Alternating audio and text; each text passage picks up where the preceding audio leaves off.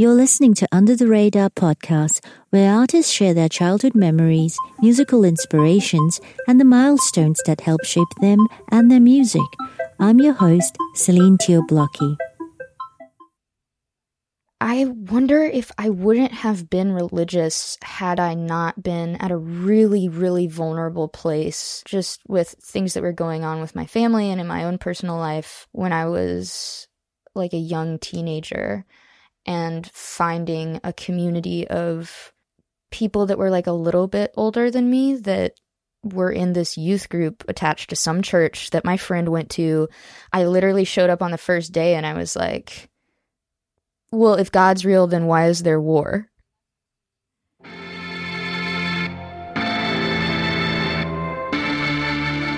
My name is Julien Baker.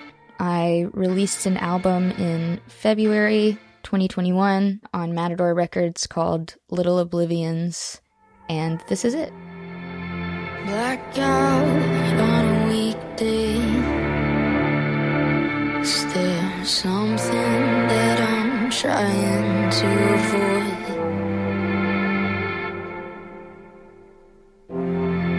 Start asking for forgiveness in advance all the future things I will destroy.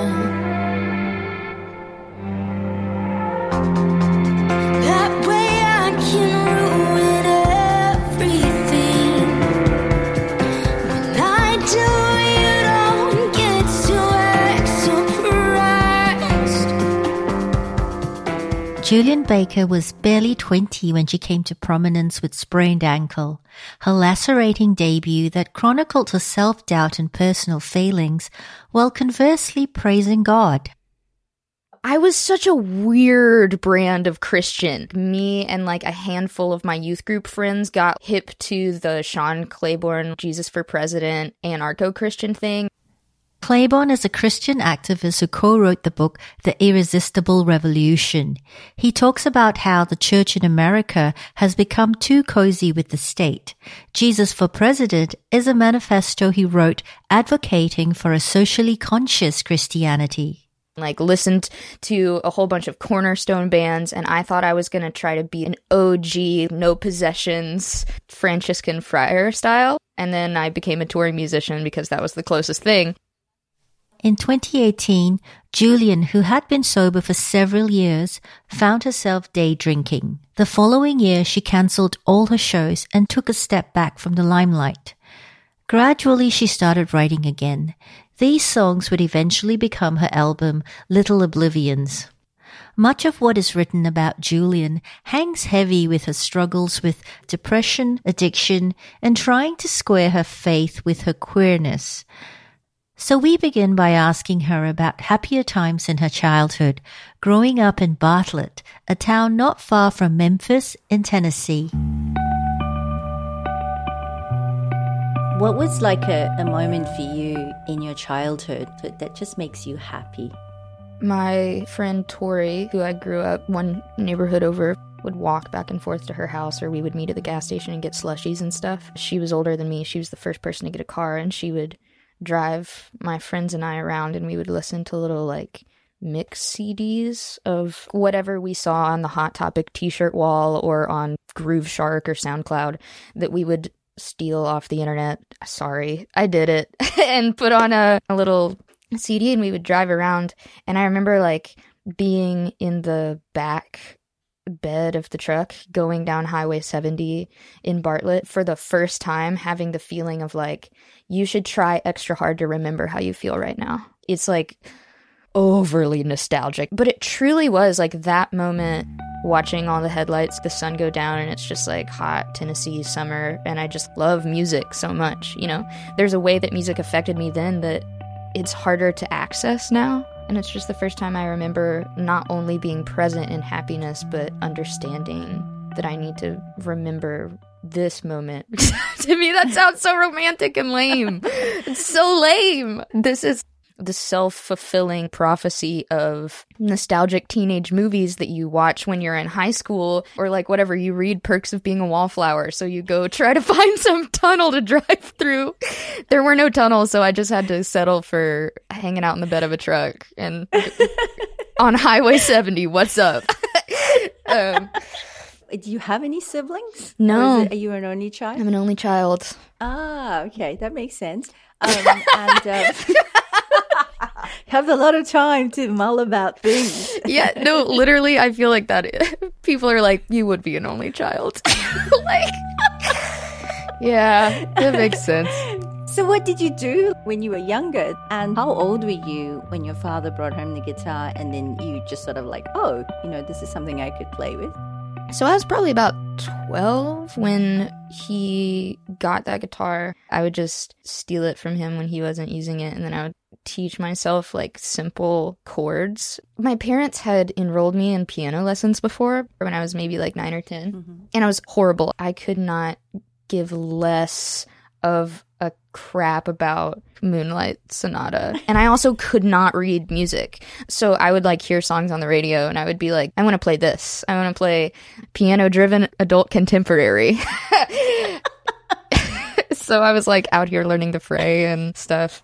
Learning guitar was so hard for me because I didn't ever learn scales. I like couldn't be bothered to learn even an iota of music theory. So I would just sit there and play like back a song up 30 seconds at a time and figure it out by ear. It was so it was like so grueling and I'm still kicking myself for not having been like formally disciplined in any way, but that's what I would spend my childhood doing. I was probably like sitting in my room trying to teach myself how to play guitar, or I was like walking around the neighborhood with my friends doing something goonish. Like like um oh, you like just in the neighborhood I don't, or in the woods? What were you doing? No, in the like I don't know. It's just like like walk up to the gas station and get a whole bunch of Slurpees. So the gas station was like right by the train tracks, and then you could take a train track sh- shortcut home. Just like, you know, whatever, go smoke some cigarettes by the overpass or maybe like spray paint something vaguely anti-war. You know, like I don't know what do kids do. it's so sweet. It's so like in my head it's textbook Americana movies, you know. it is. It really is. Is there like a memory that you have that's kind of the most disturbing to you? It can be something small, like your parents telling you the Easter Bunny doesn't really exist, you know? Sure. Or something larger, you know, something that maybe indicates a loss of innocence for you. Oh man. Let's see. Maybe it's not a loss of innocence, but like I think about this a lot. Sometimes I use it as an example of how obsessive even as a kid I used to be about this stuff. Maybe I was like a freshman in high school and I remember just laying in my bed and like spontaneously I just started crying because in my head I had convinced myself that I was possessed. And it was like now I know it's like laughable now, but I just like I just had the thought like, oh my god, what if I'm possessed? And then started ticking off the abacus of like good things I've done and bad things I've done or good thoughts I'd had and bad thoughts I'd had. And then all of a sudden just like freaked out and was like was like telling my family like I think I might actually be possessed. They were just like, "No, of course you're not possessed." But why did you think you were possessed? Exactly. Why why it's like I, I think about that so much when I need to center myself in like because you know one of the things that i don't super believe in I, I super believe i don't believe in anymore at all is uh, original sin mm-hmm. i lived so many years of my life thinking that my predisposition was evil and that as hard as i tried i could never be good and that's just a fact that you take for granted especially in like baptist evangelical leaning mm. iterations of christianity it's freeing to not believe that about yourself or others anymore. Mm-hmm. I'm not even trying to brag, but like a lot of heartbreaking stuff happened to me, you know, as a young teenager. That is one of the most heartbreaking things to this day is to think that I was like a little child still and somebody told me that it was possible to make the God of the universe hate me. I think you've said something like the fact that in your teenage years you were pulled to sort of the local punk scene and that emo kind of music at the time, and that aggressive punk culture was sort of catharsis for you in terms of, you know, you were yourself dealing with like challenging emotions and you were finding a way to articulate it? Did it stem from this thing about your sexuality and discovering it and trying to make sense of it and trying to reconcile that with religion? Obviously, that was like a huge stressor in my life was, you know, how invested I was by religion, but also I don't want to retroactively apply a nobler lens as much as those huge questions were very difficult for me to deal with. I was also in relationships with I was going to say other women, but it's like we were children still. Like it's it's hard for me to imagine. I'm like, why did we have any idea? Like why yeah. did we even try? I was dating people and getting my heart broken and feeling betrayed and being like mm-hmm. jealous and working out all of those very complicated and nuanced situations and emotions with zero emotional tools. so yeah. just like teenagers love to do in high school. Um, oh my God. I mean, I'm laughing about it now because it seems absurd, but at that time, it's like all those things were very real and very present. You feel them deeply. And I don't want to describe my experience as a queer person so much about inner turmoil that mm. I preclude myself from being a part of the conversation that also happens in straight spaces where yeah. 16 year old boys and girls date each other and do stupid stuff and say hurtful things, construct really toxic relationships. That stuff also happened to me. I, I, wasn't just hanging out reading my Bible and like having a panic attack about it. You know, and I think that's largely what comes up because that's the lane that my music covers. Mm. But conflicts in a queer space seem to always have this second layer of that they're novelized by like a heteronormative world. Mm-hmm. I remember getting into like a screaming, crying argument with my girlfriend when I was 15. Like, I couldn't even drive because I said I would not vote for gay marriage. And she was like, What? Are you kidding me? Now I can look back on that and see that that is, you know, some deep internalized homophobia that I have been raised to believe so rigidly that marriage, as the church describes it, is strictly between a man and a woman. Mm-hmm. So here I am, I'm 15 years old, I'm actively dating a woman. Mm-hmm. and I'm like, yeah, but I don't think gay people should get married. That would have never been a fight that I would have had if I were in a straight relationship. Did you actually play in a sort of punk band? Because I was uh, listening to Forrister and I was like, well, it isn't really like punk punk. No, it's no, it's not. It's like Forrister is more like a little bit post hardcore, but I'm singing, and then the Star Killers, which was the same. It was me, Matt and Creech, and a guitarist named John Prescott instead of Austin, who played in Forrister. That band was, I don't even know what the Stark killers wanted to sound like. It's it's all over the place. I mean, we were 16, you know, we didn't have a vision. We just wanted to write cool songs. Mm. It's a weird sort of thing because I feel like I have so many friends from like the Northeast or the West Coast who have the name brand punk experience. Or like maybe in the northeast people that are closer to my age it's like the name brand traditional hardcore experience. Mm.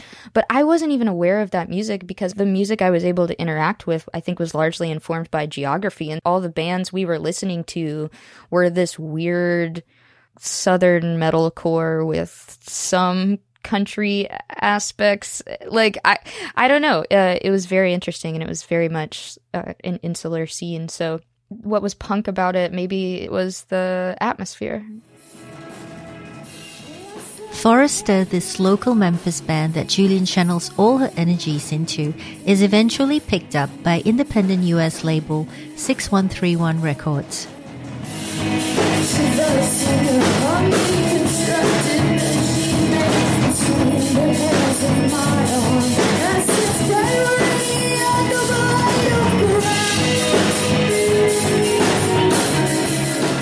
On her own, Julien also records her sparse solo, Sprained Ankle.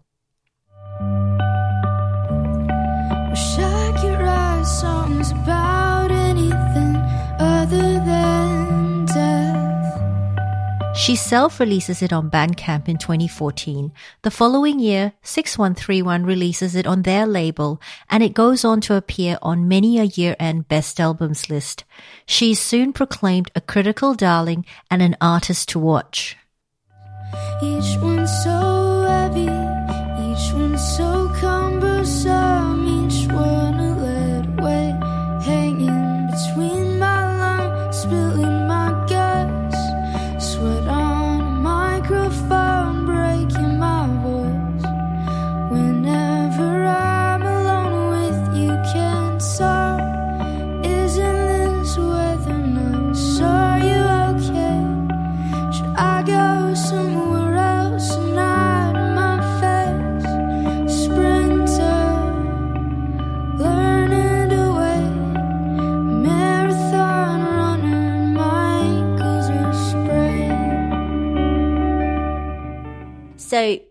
you do your first album just by yourself, and I think you even thought maybe you would go back to Forrister. It becomes this huge thing. It really resonates with so many people. What was that like for you to just be like, this is what I wanted to do with my life, and now it looks like maybe I can do this? It was a lot. Um, I always say, like, when I think about sprained ankle doing as well as it did, and the situation with Forrister, I always think of it as like some kind of Greek tragedy. Like, you get what you want, but it's somehow also not what you want. Be careful what you wish for. Yeah, it was hard. When we got an offer to sign with Matador, I was like, oh my god, Matador is a huge label. it's got like Interpol and like pavement. Yeah. My very next thought was like, this dissolves the contract that I had with 6131 to make a Forrister record. And I like called Matthew, who now plays drums with me live. And I was just like blubbering, crying. I was just so sad because I felt like it seemed a little bit ironic. Mm. It was also difficult when you are that young and you're making music that is very immediate and I had plenty of emotions to express, but then all of a sudden I had to speak about my life and what thoughts informed them. And it's it's a lot to be responsible for. You know what I mean? Yeah. Um, and it's very scary. Of course, I'd always wanted to be a musician because I love playing shows. You know, maybe we drive to Chicago and there's like 10 kids that remember our band from the time that other Chicago band played in Memphis. And then I'm like, whoa, stoked that all these people are here. But then when it's hundreds of people and they are listening and care what you have to say, it's like overwhelming. I think I saw you at Outside Lands, and there was such a buzz about you that I remember seeing you play the outdoor field. It wasn't that close, and I remember thinking, I can't really hear her. What is everybody going on about? What mm. is it about this artist that everyone loves? And then I remember looking around, and I'm like, she probably wrote the song just pouring her hat out in her bedroom and now she's expected to convey this to this massive outdoor area where people are talking and drinking and just having a good time and i'm like how do you like try and bridge those two things in your head honestly, people flatter me too much. I mean, I know it. I write, my songs are good, but they're like, they're not that exceptional. And I feel like sometimes I'll just like read articles. Like, I, I don't know if it's, if it's motivated by like, that person has like constructed an elevated understanding of my talent or if it's because there's this confirmation bias. But honestly, the thing going on in my head after all of that stuff about like, well, I'm I'm just another artist on this bill. It's not that big of a deal. The other thing going on in my brain is like, how aren't people bored out of their minds? It's just me up here. um, and that's why I think I went so hard, even though it was a little bit gimmicky, into the beefing up the looping situation I was working with. And by the end of 2018, it was like flying a spaceship because I was constantly so self conscious about people not being interested in it. It depends on the attitude of the crowd. Sometimes it's a little bit humiliating. If a crowd is like apathetic about my stuff, especially at a festival, I'm like, yes, forget I'm here. I'm background noise and I don't have to think that you're hanging on every word. That's relieving to me. But when people just like, if you're at like a club or whatever opening for someone and people just like straight up aren't stoked, I'm like, yeah, I don't know why you would be. You know, it's like, this is the thing that I got recognized for. This is the music, the body of work that I was recognized for after I had been working so long with my band to try to get us off the ground. And it was like, I realized I worked so hard for that because I loved the experience of playing live with a band. And then the only way for me to have music to be my job was like to exist within the iteration of myself people actually wanted to listen to that's hard. It's not a bummer. It's just like the truth. So on her next album, Turn the Lights Out, Julien sticks to the same formula, writing these slow, sad songs. The final track of this album, Claws in Your Back, is a perfect example of what some critics were labeling sad girl indie. Living with demons, I'm mistaken for On the last song of her debut album, critics and fans were quick to point out that it seemed to suggest suicide as a way to be closer to God. On Claws in Your Back, she attempts to course correct. Cause I'd take it all back. I'd change my mind. I wanted to stay. How did putting out your second album differ in terms of people's expectations of you and you of yourself? I mean, again, it was just fast. And like, I don't know, I I experienced like a, a nanometer of what so many other people experience, you know, the like Taylor Swifts and Justin Bieber's and child stars of pop and Disney fame. And it was still mind blowing. Mm-hmm. Just having people that I didn't know personally listen to my music. I mean, that's like, you know, when I was in a band, I pretty much knew all the people that were buying our records um, by name.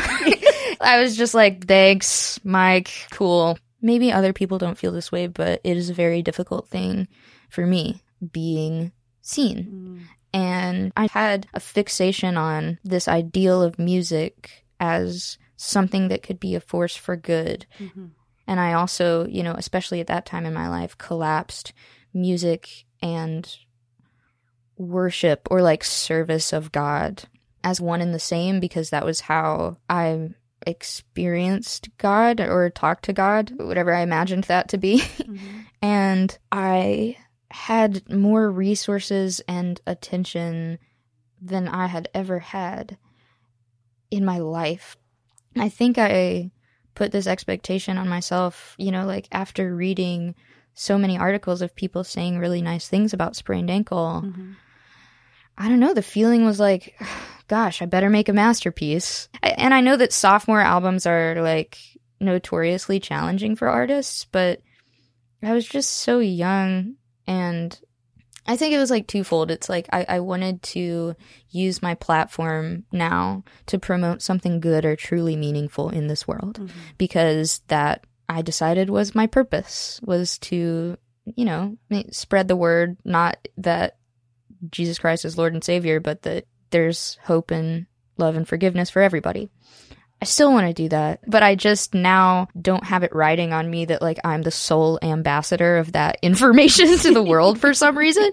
But also, I finally, after years of cutting newspaper clippings of my band and like mailing them to labels and blogs and stuff and having no one care, like mm-hmm. I finally, even if it was alone, had people engaging with my art and it felt like I needed to do something to establish my right to be there, like my right to have a seat at the table. It was it's like a lot of pressure. It was all self-constructed. For me it's like, man, I really let my own obsessive fears get in the way of making music just for the sake of making music which isn't to say i like don't like the album or anything it's just you know, I was in a very different headspace when I wrote it. Yeah. And and also the fact that then you had a relapse Mm-hmm. with addiction, it's sort of like there was a lot going on there. You had put yourself out there, you had the pressure of the follow up album. So, in a lot of ways, you continued to excavate yourself as well and put yourself up there. And sometimes people retreat, right? Mm-hmm. But uh, hearing you talk, it's like you have a personal ministry that this is what you want to do. So, I'm going to keep at it. I mean, like, you know, people who are going through what you're going through, be it a queer identity thing, be it a religion thing, mm-hmm. be it be it they're in a dark place for all kinds of other reasons and they find that your music is helpful sometimes the music is something that makes you stay mm-hmm. but it took its toll on you you said in an interview that you mm-hmm. noticed it and, and people around you had noticed. Mm. And how hard was it for you to then go oh shucks now i have to stop this thing that i love Yeah, I mean, if I'm being eh, as candid about it as I feel comfortable, it was my choice, but it was I didn't really have any other choice by the time it was my choice. Um and that's because I don't know, I'm like most human beings, I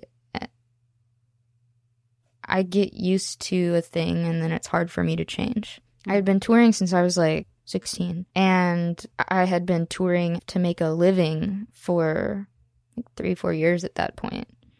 So it was the place where I was mm. competent.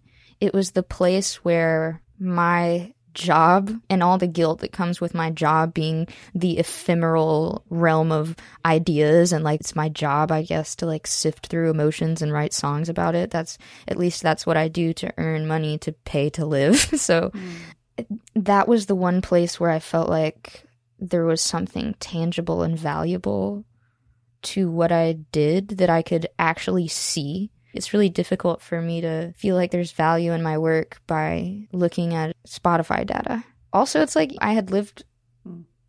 my life for several years at that point in constant motion, and I feared what would happen if I removed the inertia of touring, of having this ever present task, and if I had to just like sit alone in a house with myself.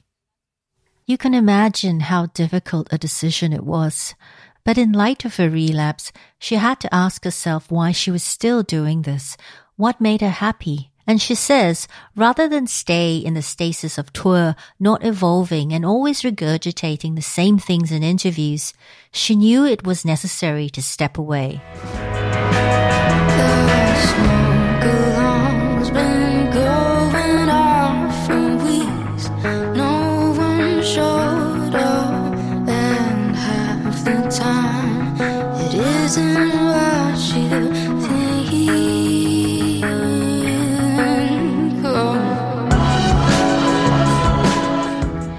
Faith Healer, the first single of Little Oblivions, Julien sings about withdrawal, about missing the high, and wanting it so badly that in that moment she'll believe any charlatan.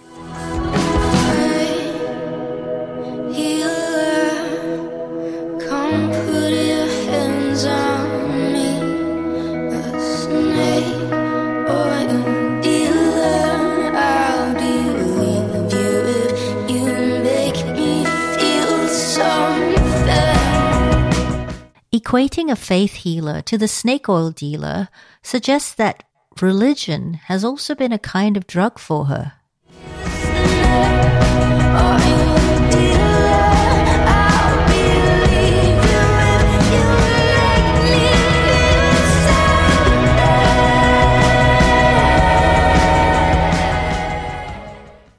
The cover of the album is an interesting tableau offering more clues.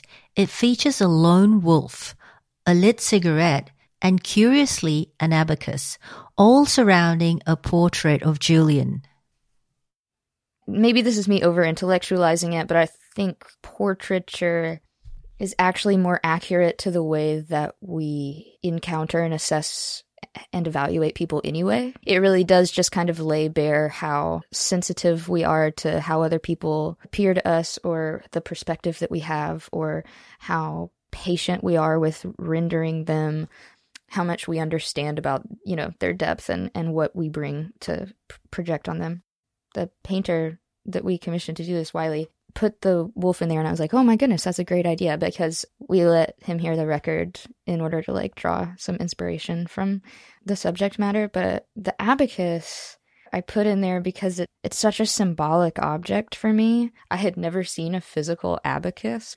And we just randomly have one in our house. But I think about that concept all the time of constantly shifting around values in your head and that's very much what this record is about kind of weighing and assessing things at every turn now that you're saying that, I'm also thinking about the commodifying of artworks. You know, it's like abacus, uh, we use it to like count, right? To count money. And Yes, it's like, yeah. oh, you know, it's like now you're a artist of some repute. And it's like there's more pressure to like make the bean counters happier and sell more records. wow. Yes. Seriously. And that's man that's another thing. It's like it's also really bizarrely unaffecting. I have trouble with that with feeling records sold or like streams that come up in like the monthly report of like how my music is doing in the world.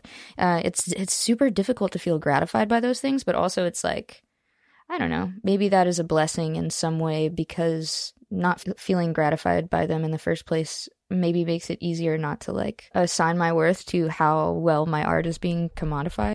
So the wolf, what does it mean for you? He already put it in there. Did you go, okay, this makes sense? Because for me, this is what it means. Oh my gosh.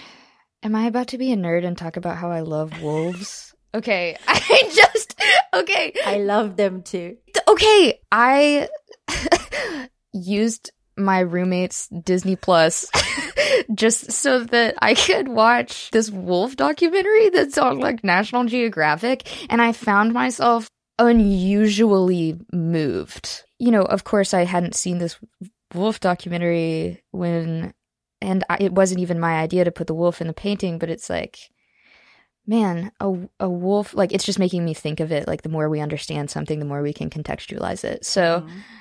I see wolves, and even in my own music, wolves in, in folk tales and in literature are used to symbolize something that's evil it's, or like a darkness or a threat. Wolves are always like portrayed in poetry or uh, literature as like lurking. You know what I mean? Yeah, always the bad guys. always the bad guy. And why are they evil though? That it's like the more you understand about a creature, the more you contextualize its behavior inside of its habitat. And I think you can do that with humans too. When you learn more, when you spend time in depth, like or you could do that with emotional wounds. You know, I'm afraid of this thing. It haunts me. It feels like it's always hanging over me, whatever. If if your wolf is like addiction or um like trauma. But then when you look at it and you observe it and understand the space it takes up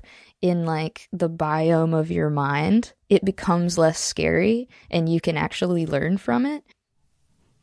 In the song Ziptie, she reflects on this Christ like morality that she's been guilty of in the past.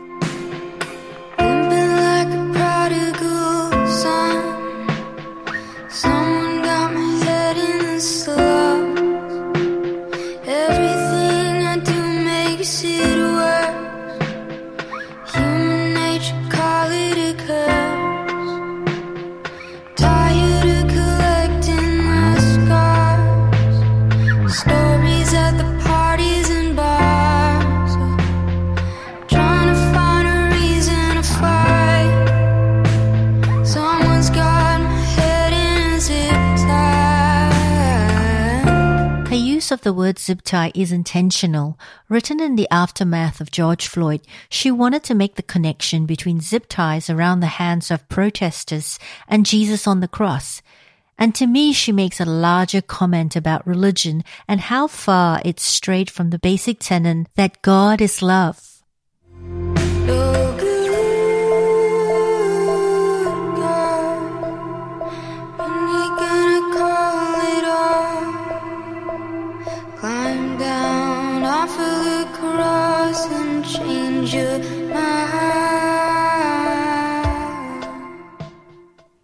After growing up Catholic and attending church for most of my life, I tell Julien how I've had a crisis of faith since coming to America and seeing how the right had politicized religion.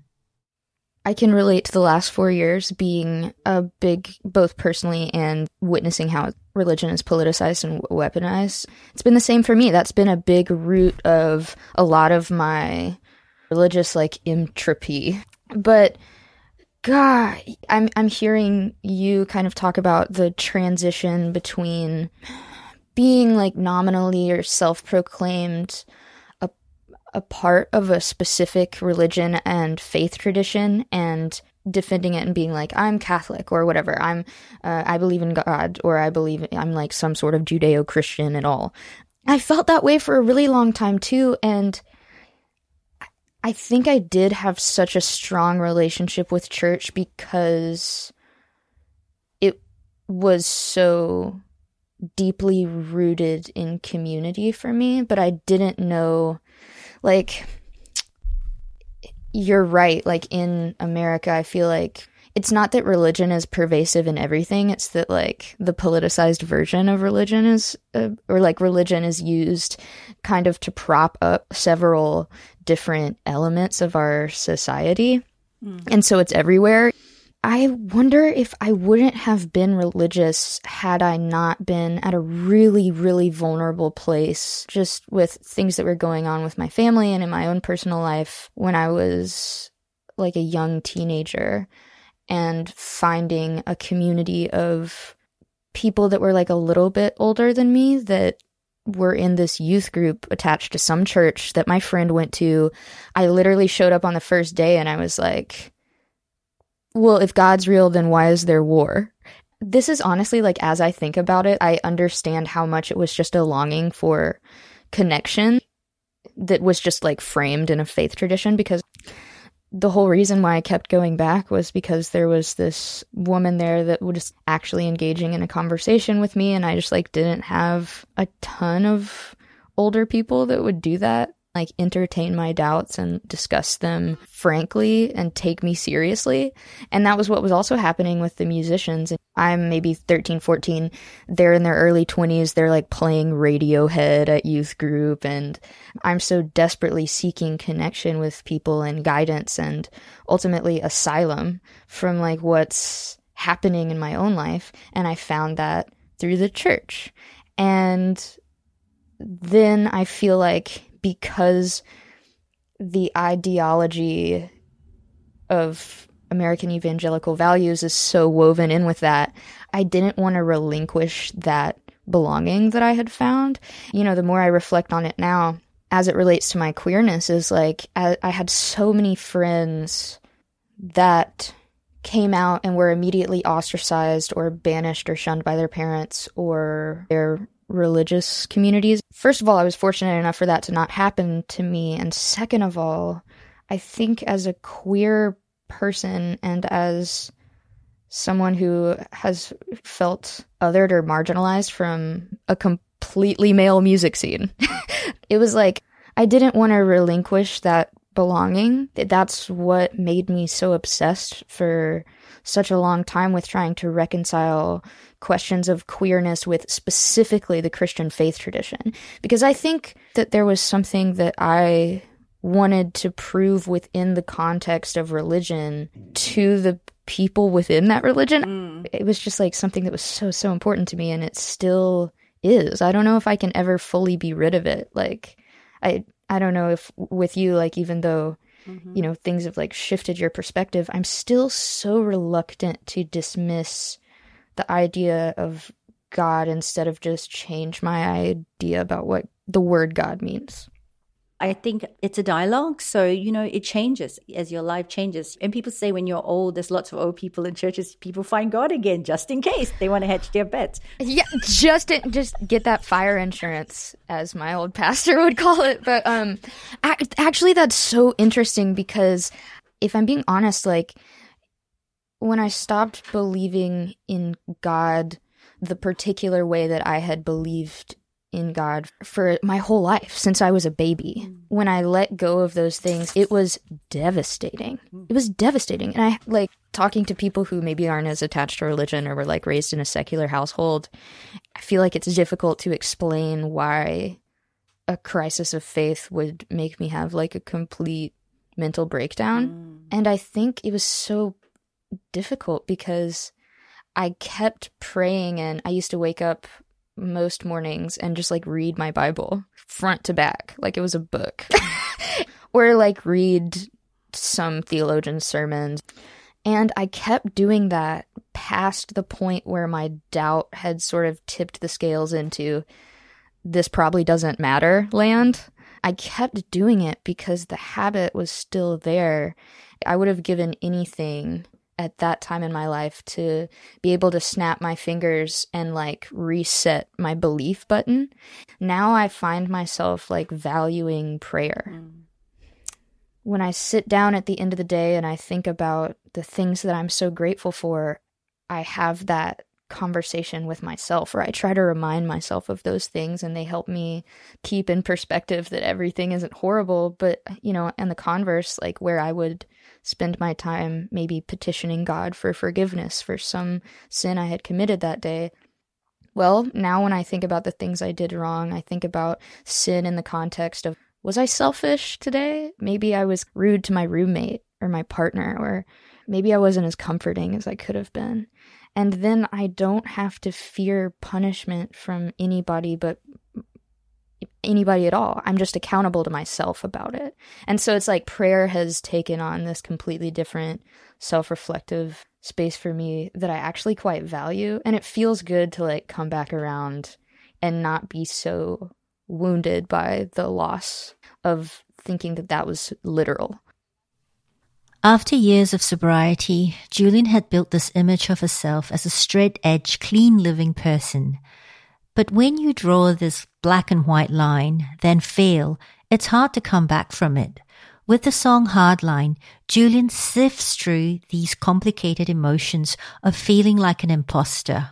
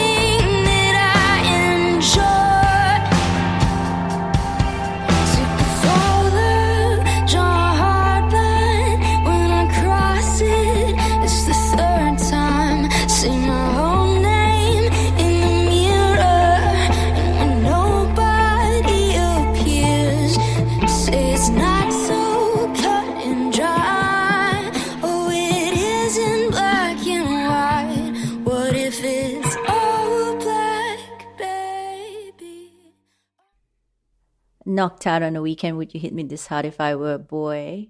What did you mean when you wrote it? Who were you talking to? And why are you so hard on yourself? It's not even that I'm hard on myself in my estimation. It's just that I'm trying to be accountable mm. and I can hold two contradictory certainties at once because that's kind of what being a human is all about. But I, I, do believe that everybody is worthy of forgiveness and love. But I also believe that I have done some extremely hurtful things in my life. And for me to to go up into an interview and to project only this sensitive, wounded, healing person and not also represent the ways in which I have failed myself and other people. Mm. As an artist, I feel like there's a lot that goes into the romanticization in how we collapse artist and artwork. And this has happened to me, you know, in like in the way we portray people in a very romantic light. It's just about a physical altercation that I was in with another queer person. And I'm thinking of that meme that's like the freeze frame, and it's like, yep, that's me. Bet you're wondering how I got here. just getting my ass kicked. That song is the backstory on Bet You're Wondering How I Got Here. Um, and it's through a lot of mistakes. I wrote that because being like a person in a marginalized demographic of queerness, you know, I'm straight passing.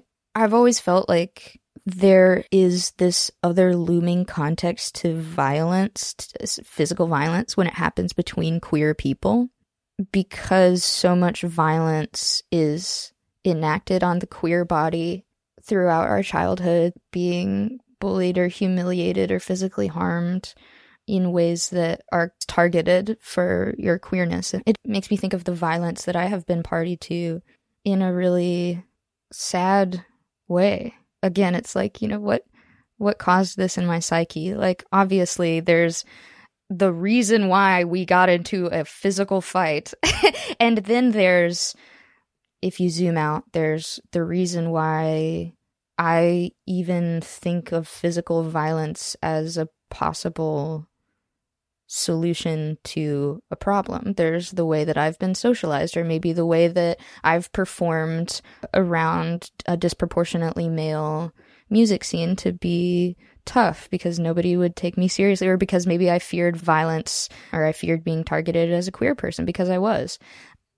Basically, that line is just like, what if I were a boy? What if this wasn't happening between two queer women and I didn't have to work so hard to overcompensate or try to defend myself against this imagined threat that I now like graft onto everybody that I see? you know, like, would I still be in this fight? Would I still be in this situation? What is it about my life that got me here? Sometimes when you just get slapped on with queer religious upbringing, Straight up. Indian musician, right? Uh, addiction, substance abuse. And, and that's all you are. You're just like a label, and people start off whatever story which is that. And it's like, it's so limiting. And also, it's like, you know, when I first like read all that stuff, I just had this completely different picture in my mind, which I'm sure people have. And then they speak to you and they're like, okay, they need to adjust. Uh, which is her parents were probably mean to her. They were probably like strict religious people living out in Tennessee. You paint like the worst possible picture Sure. Then that's how you get the steps to be somebody who at such a young age has addiction and then the fact that you're queer and you're in this binary of religion Sure. but then you're living in a world where there's schism where you look around you and you're like no but i i don't feel that way." Yeah. Yeah. I, it's like how do you negotiate all that um, well, it's crazy. Like, you know, what you're saying about having qualifiers that become applied to you all the time and then comprise your entire being for whatever the world cares to investigate. Mm-hmm. It's really weird. And also, what you're saying about having this misconception that it was like, you know, maybe I grew up in this oppressively religious household and in this like one certain context. I don't know. I, I- I regret sometimes having had so much to say really early in my career about God and religion because I think I was a being a little bit flippant and not taking into consideration the history of queerness that I hadn't been exposed to, right? Like I grew up in an incredibly heteronormative scene in an incredibly heteronormative cultural context. I didn't have a lot of gay friends and what you know, gay or queer friends I had were kind of in my same boat where like all that we knew about queerness was what had been parroted back to us through like heteronormative media's representation of queer people. Mm-hmm. So I feel like in that one aspect, like I had not actually done enough reconciling myself, not with like the ideas in scripture or the ideas of religion, but with the institution. Like I hadn't addressed the all of the harm that it had incurred, like not only on me psychologically, but on so many people psychologically, emotionally, and physically. It's a really difficult thing to navigate. And it's like I still find myself in conversations like these, even though I have a radically different conceptualization of God. It's an element of my personality that got distilled into you know, how I'm imagined by the people who read the articles that I'm in or the people that listen to my music. And sometimes I regret how I've handled that in the past. Like how I've, you know, maybe been like a more zealous advocate for Christianity, full stop. But I think these conversations are still useful. You're asking me, like, growing up religious, like, how do you reconcile that? Like, oh, man, I've been doing that work for my entire life. Jesus,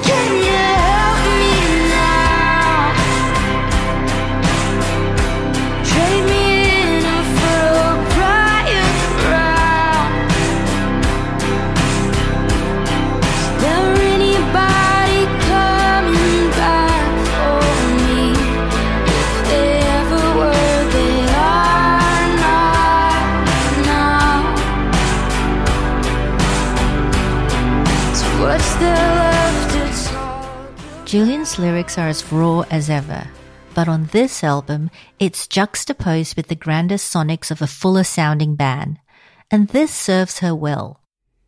This third album is sonically just lush. But um, how did you decide to have like this bigger sound? Was it like something that you thought, I just want to do something different? Or this music requires it? Or my brain requires it? I think maybe a little bit of all of that.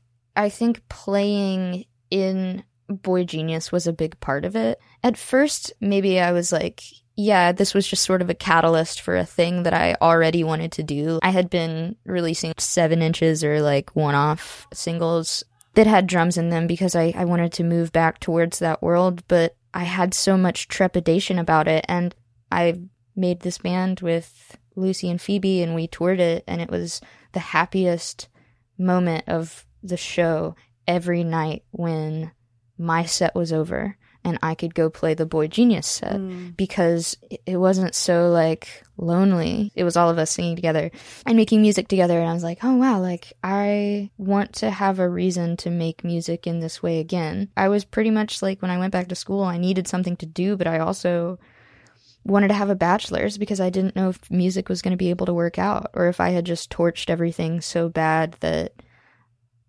my label wouldn't want to work with me or my team wouldn't want to work with me or you know my friends wouldn't want to play with me or make a record. Mm-hmm. So but then i found you know i'm going to school and i'm really sitting with the fact that maybe music isn't what i do for a living anymore but how is it then that i'm still writing songs? And like how is it then and i'm still making music I have to admit that at the start, I wasn't a big fan of Julien's music. The lack of instrumentation and often dwelling on things like suicide felt indulgent. But she is one of the most open hearted guests to come on the podcast. And now knowing how deeply she considers the things she writes about in her music, it's made me a fan. It's like her metaphor of the wolf. Once you look at something closer and understand it, you can come to love it.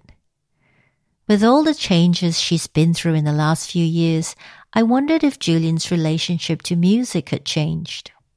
well now that i've sort of destabilized my idea of god as the object of my service and worship there's a power vacuum in my soul um what do you worship then if there's no floating distant god to mentally transmit your prayers to what do you give yourself to? And i think that the object of my worship is human beings and communicating and trying to better understand and trying to be better understood myself for who I am so that others can maybe understand themselves better. And the mode of that pursuit is music. It's the most important thing in my life, you know? So uh, maybe not a lot has changed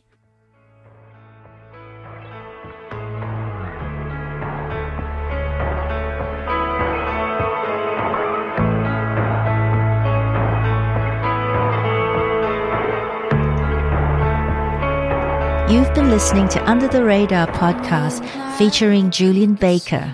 This episode was produced by me, Celine Teo-Blockey, and executive produced by Mark Redfern. Additional editing was provided by Azane Samari. Media and graphic design by Jenny Woodward. Our resident legal eagle is Deborah Davis Hahn.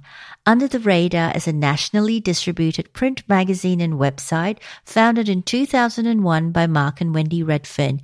You can find us at www.undertheradarmag.com. If you can, please support us on Patreon at patreon.com forward slash under underscore the underscore radar. You can also follow us on Facebook, Twitter, and Instagram. If you like this episode, please rate the podcast and leave us a review on Apple Podcasts. It really helps other people find us. Follow us so you don't miss an episode. Till next time.